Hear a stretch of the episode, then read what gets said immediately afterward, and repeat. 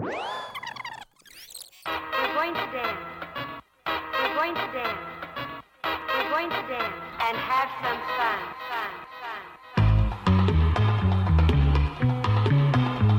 Hi, I'm Siobhan Fletcher, and welcome back to a brief history of Pride. Last time we went back to the early 90s, but this time we're jumping forward a few decades to hear about what went into organising the first public pride held here at home. When we're done, satisfaction of what's to come. But first, let's set the scene.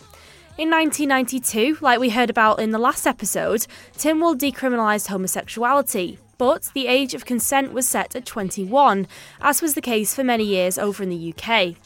In 2001, this was lowered to 18, and in 2006, it was lowered again to 16, as is the case for heterosexuals.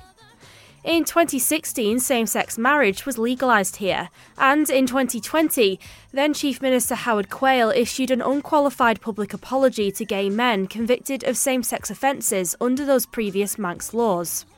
Today, as Chief Minister, I stand before you, before this House, and the, before the people of our island to apologise for those laws. For the damage they may have caused and for the lives they ruined, I am sorry for that wrong. It was described as a great day for the Isle of Man by campaigner Alan Shea. Two years later, the Sexual Offences and Obscene Publications Act came into effect, which pardoned historical gay sex offences committed prior to 1992. And the then Chief Constable Gary Roberts also apologised. We'll look more closely at this next week.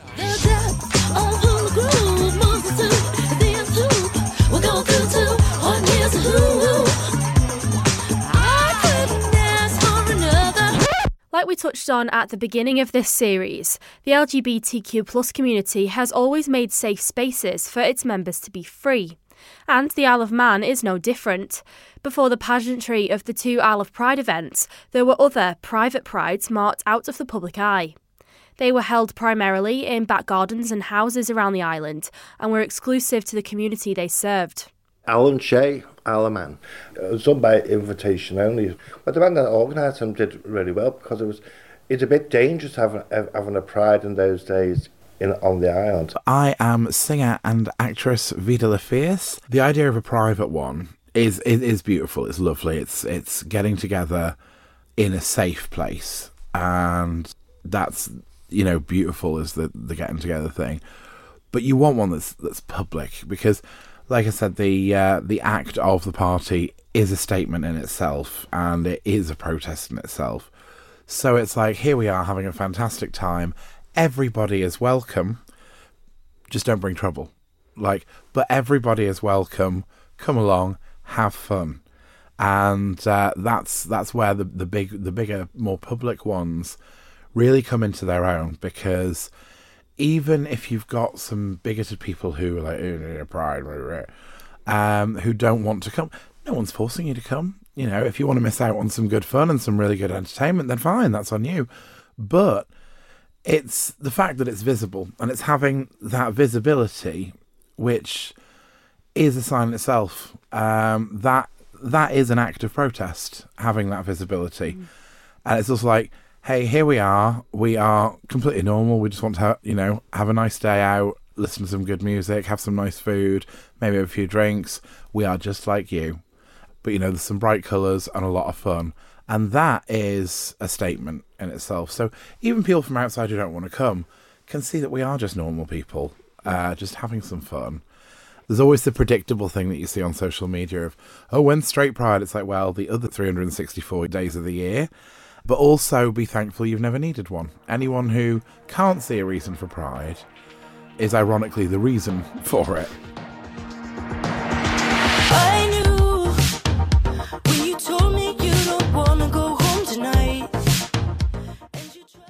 In 2020, the island saw its first Youth Pride event, attended by more than 200 young people.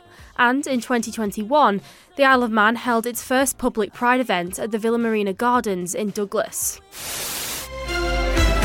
It's one o'clock, time for news with Tessa Hawley. Faster my Tessa. Faster my The organisers of the Isle of Man's first Pride Festival say they've had tremendous support from the Manx community. The event is taking place in the Villa Marina Gardens today.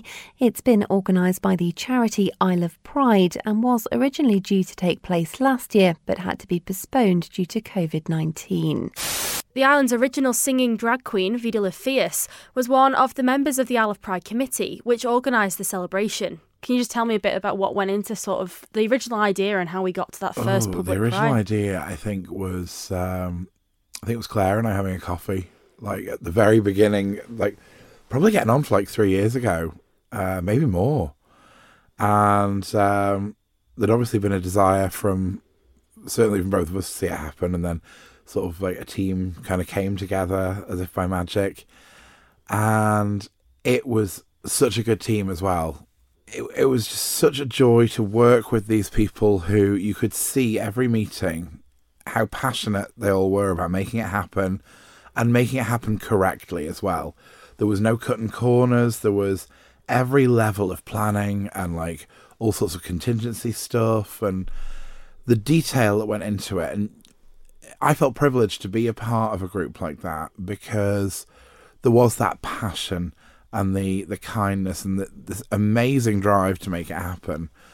And uh, the people who were really, really, really, you know, in on the committee really worked so, so, so hard that it was a delight to be part of. The Isle of Pride charity consisted of a wide ranging mix of people from different professional and personal backgrounds. They included government ministers Claire Barber and Jane Poole Wilson. They were both amazing events, but there's no question that putting an event like that on is a huge undertaking. And so those complementary skills are really valuable. So, you know, we had people who had sort of marketing and PR, that comms type uh, skills, because that's that was really important. But also, there's a huge amount of fundraising and financial management that has to go on. So, again, people who are able to write sponsorship materials, engage with potential sponsors, um, manage our finances as well. And then organisationally, I mean, we we took the view in the end that to make sure we ran a, a really good event, we would actually engage with companies that that are used to putting on events and that have that specialisms around risk management and, and how to do large scale events. So we did do that, but there was um, again just a lot of logistics, liaising. I mean, even down to things like applying for a license uh, to run the event. So yes, it required a lot of people doing a lot of different things, but there's no question that everybody's different skills that they could bring makes a difference. And we definitely found that the more people doing more things could help us achieve more. But yeah, a huge undertaking on the day, fabulous. In the run up to the day, you've seen swans swimming along and paddling frantically. I think we were just we were flapping and splashing frantically to get it over the line. Yeah, and even even afterwards, of course, because you know you've you, you've got the absolute adrenaline rush that it's worked, and there's that moment. Certainly in the first year, it was really quite profound. Just being able to stand in the Villa Marina Gardens and just see all of the people who were there mm. and what it had meant to so many people, and know that you know we we succeeded. And then you're exhausted. You know, you hit that wall midnight. It finishes. You go home, but you know you've got to be back at 10 a.m. the next morning to help to clear down the Yeah. strip down, sorting out the lost property, doing the stock takes on the merchandise and getting everything stored away, helping collapse down gazebos and so on. So it's not it's not a case of yeah we, we we did use event management and they provided a huge amount of that really fundamental resource for us that we just wouldn't have been able to cope without. But um, there was a huge amount that also required you know, us being there and being available. Um, and I think social media makes that as well even more difficult because you're constantly getting messages before the event, certainly, um, and some afterwards, and you're trying to manage that and just keep keep a rick on all of that. So you, we needed people with time as well, and that's uh, certainly uh, you know it's a big ask of people. We know how much people give to charity in time, in, in money, even actually on the Isle of Man. People are incredibly generous, um, but it's making sure we're using that that time and, and commitment that they offer and making sure we're making that work well for them and for us. Another member of the Isle of Pride committee was Zoe Bennett, who originally got into contact with Claire Barber over a constituency issue and ended up becoming a key player in organising the historic event. I very much took a, a broad approach to it. Um, you know, we did we did have a, a number of people on the committee who who really did sort of push, you know, and and, and were instrumental in getting it together. But I was kind of the one who, you know, had the spreadsheets and made sure we did this, that, and the other. And it was a case hey, we've got to make sure we've got it registered in charity. We've got to make sure that the bank accounts, we've got to get an accountant, we've got to get a lawyer, we've got to make sure that we've got insurances in place. Um, you know, that's before we even thought about putting a show on, you know, and putting acts on. We you know we we had to make sure that we had the legal and the financial backing first. Once we were sort of like, once we decided how how we were going to play this and and and and what Isle of Pride was going to be, and it wasn't just about the, being the day out. It was also about you know creating safe spaces for people to be able to meet or to to just hang out and and be themselves once we kind of got a, a, bit of a mission statement, I hate that phrase, but a mission statement to get it were, we were like, okay, what do we need? And then it was a case of connecting with with prides across the UK and Ireland and further afield about, you know, how do we how do we go about this? What advice can you give us? So I had I had my finger in all the pies, as it were, in terms of legal, financial, and then you know entertainment venues, who who to contact. I had a spreadsheets spreadsheets upon spreadsheets going. so yeah, it was a lot to juggle. So when you then see that it is a success and and you know thousands of people have turned out and it's been received really positively, what was your feeling on the day? I actually wasn't there because I'd left the island by then. So I had to watch from afar. It was it was fantastic. But then the the year after, myself and my partner and my family, we we attended. We joined the march uh, along the promenade and, and into the villa, and just coming in and seeing all the people and everything. It was it was quite emotional, and I did I did get a little bit a little bit choked up. I'm not gonna lie. It was it was pretty it was a pretty cool thing to see. Now, if you attended the first Manx Public Pride, I'm sure you'll remember some of the imagery from that day. It was a gorgeous sunny day here on the rock, and there was pure joy in the air. Compared by performer Jack Divers and Manx Radio's own Christy de Haven, those who headed down to the villa were treated to enlightening conversations, poetry, and performances by the island's drag acts, the Pride Choir, and Twisted Angels, amongst others. But first, a march headed down Strand Street featuring placards with key moments in Manx history and a huge 50 metre long rainbow flag. The villa even got a facelift for the occasion. What went into the ideas, I guess, on on that very first one? I think there was a, a big focus on on the history of the Isle of Man. I mean, we had that amazing big rainbow flag that went down Strand Street, and you had everyone had placards, and it was a lot of you know this is the history. What went into coming up with those sorts of ideas? Well, I think well, Claire will talk about her visit to Guernsey Pride. So we were, and, and the challenge of not only getting the massive flag here from the Channel Islands, but also getting it back again. So, um, so yeah, I think there was inspiration, I guess, from many quarters. Obviously, Pride as a known event, we could draw on that. But I think you're right that particularly for the Isle of Man and the Isle of Man's context, I think it was important to say this is the story and this is how we've we've got to today and that was something very very unique for the Isle of Man that I think was important to to recognise uh, on that first Pride. I think the other thing that because as Claire's touched on, we knew we wanted it to be a community event, free and open to everybody, and we wanted to provide an experience that anybody and everybody could enjoy. Mm. So I think then, in terms of thinking about what what would be available during Pride, um, you know things like the the family tent as well as a range of food options and then thinking about the acts and the different types of entertainment that would be on offer throughout the event we were very focused on being inclusive being open to all and trying to offer something that people could genuinely come along to and enjoy themselves. And we're so fortunate, aren't we, on the Isle of Man, that as I recall, we we ummed and ahed about bringing a headline act over, and I I think at the time we were still struggling with issues around travel. And so we we didn't do that in the end but we're so fortunate with the talent that's on the Isle of Man mm. and yeah Christy and Jack Divers hosting the day mm-hmm. for us um, I mean it's a it's it's a bit of a danger spot I think to start to going into naming individuals because we will never manage to name everybody yeah. who contributed and really made a difference to the event but you're right, our local talent and everybody who pulled together, that also helped us make the event, I guess, what it was. Yeah. And um, Zoe very early on got us involved as well with the UK Pride Organisers Network, and she went away to their co- annual conference. So she got to you know create links with people from all over the place who were um, putting on other prides, and she linked in as well with Europon, which is the U- European Pride Organisers Network.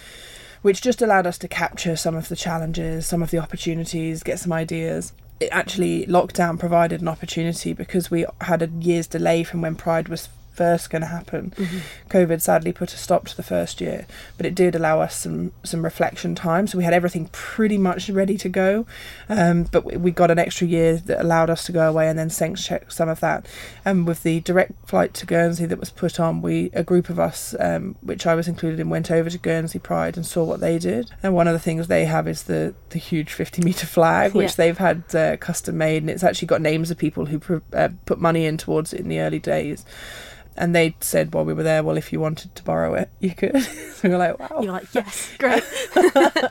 So we got the, uh, the the permission to have the flag. The the actual sending of the flag um, was was challenging, and actually became even more challenging in year two because the, there was changes around the customs laws, and we ended up with quite a significant bill for the import of what I did point out was a second hand flag um, that we were borrowing for two weeks for a charity, which should have been exempt, but because it had had the wrong box ticked at the Guernsey end, the charity had no choice but to pay pay the bill um, to get the flag and then send it back. So we made sure they didn't get the same bill at the other end. we spend hours and hours on the phone trying to resolve this problem.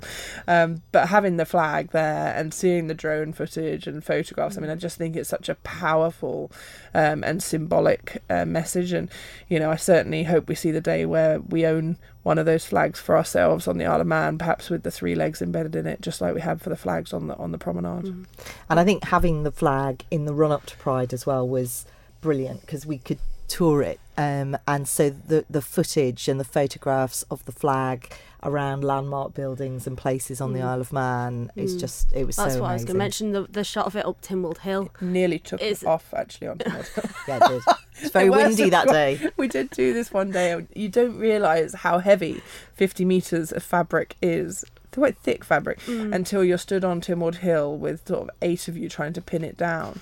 And we drafted Culture Vannin it. I mean, anyone. In fact, I think the people came out of Green's tea rooms because they could see we were having something of a crisis with the flag. Um, we also took it to the grandstand and we, we tipped it off the edge of the top of the grandstand to get. And the thing nearly flew away. My goodness. I'm trying to think where else we took it. There was a few places we had. Uh, It was up at Nobles. We took it oh, to Nobles, the hospital. all it was blowing around. It was really billowing up there. and the um, post office. yeah. Went to the post office yeah, and a outside few of the, the, post the office key headquarters. sponsors. We we had it wrapped round buildings, running through buildings. It was absolutely brilliant, and it was, you know, it's it's something so visual that mm. people can come and get involved in. So sponsors were really know, thrilled to have it come along. Both years we did that, so yeah, really exciting. Is it bad that I think if my ship had flown away, I just, oh no.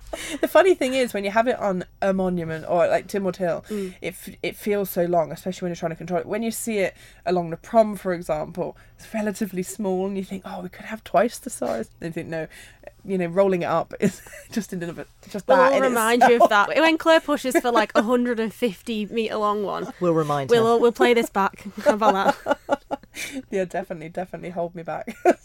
I can see why it would be beautiful, but it would be wholly impractical. We'd be there doing um, paragliding across Douglas Bay.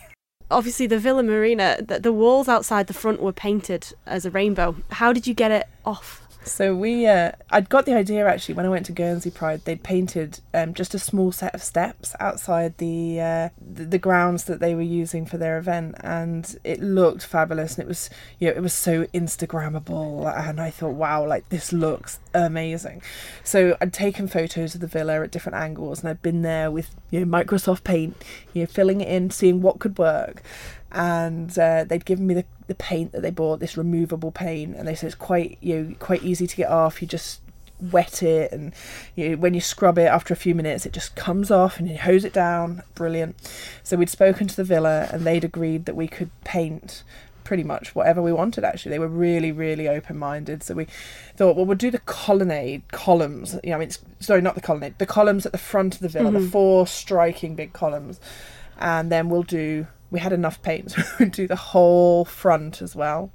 So um, buchanan and pitts came along and said that they would paint for us. And they're absolutely amazing. These guys turned up and they did a time lapse. It was absolutely stunning and we got all the paint there. And everyone had their pictures taken with it, Yep. and looked absolutely brilliant. Um, and then we had that thing we talked about, about, you know, going back and having to do the clean down. So we're like, okay, so we need to go and get the paint off. So um, Buchanan and Pitts had said again kindly that they would come along and get the paint off.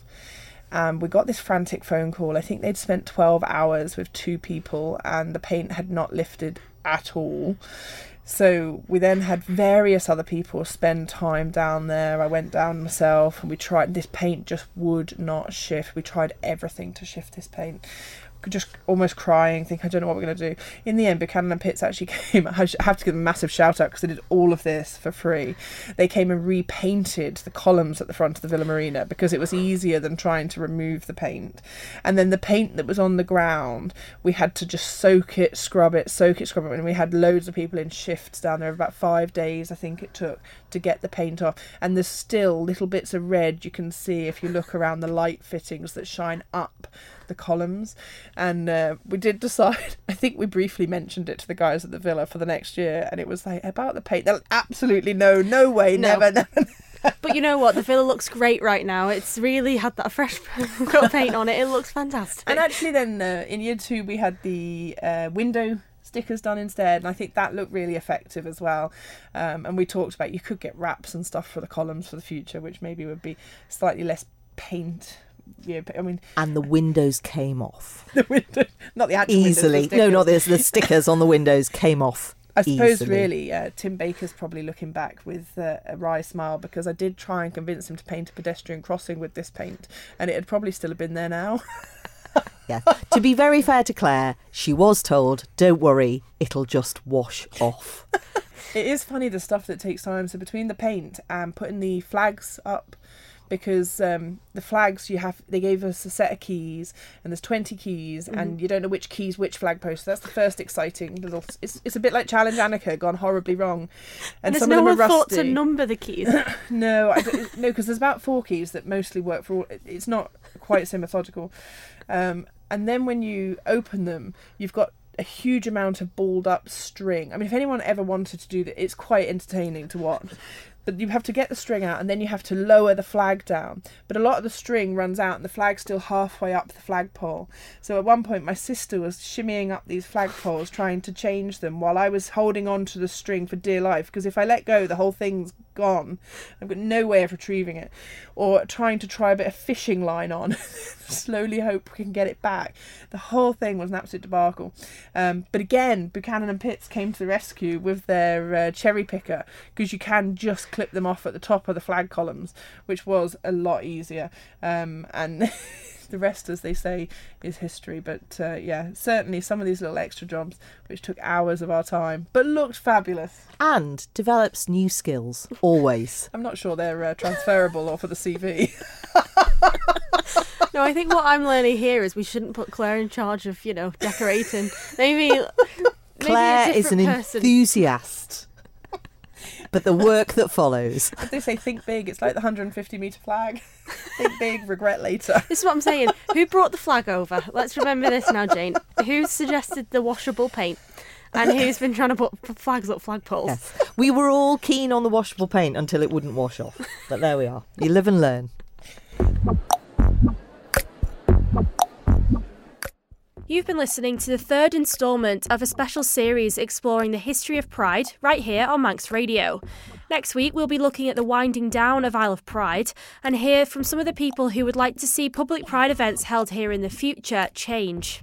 part of me was reluctant to get involved with something that I didn't feel was quite organised in the way that I should be. I talked to Alan Shea about it. And he sort of gave me his blessing, if you like. The public pride in the Isle of Man, to me, they weren't really a pride. That was basically shows on a stage of gay LGBTQ people on the stage performing.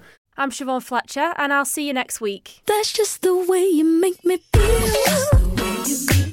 That's just the way you make me feel.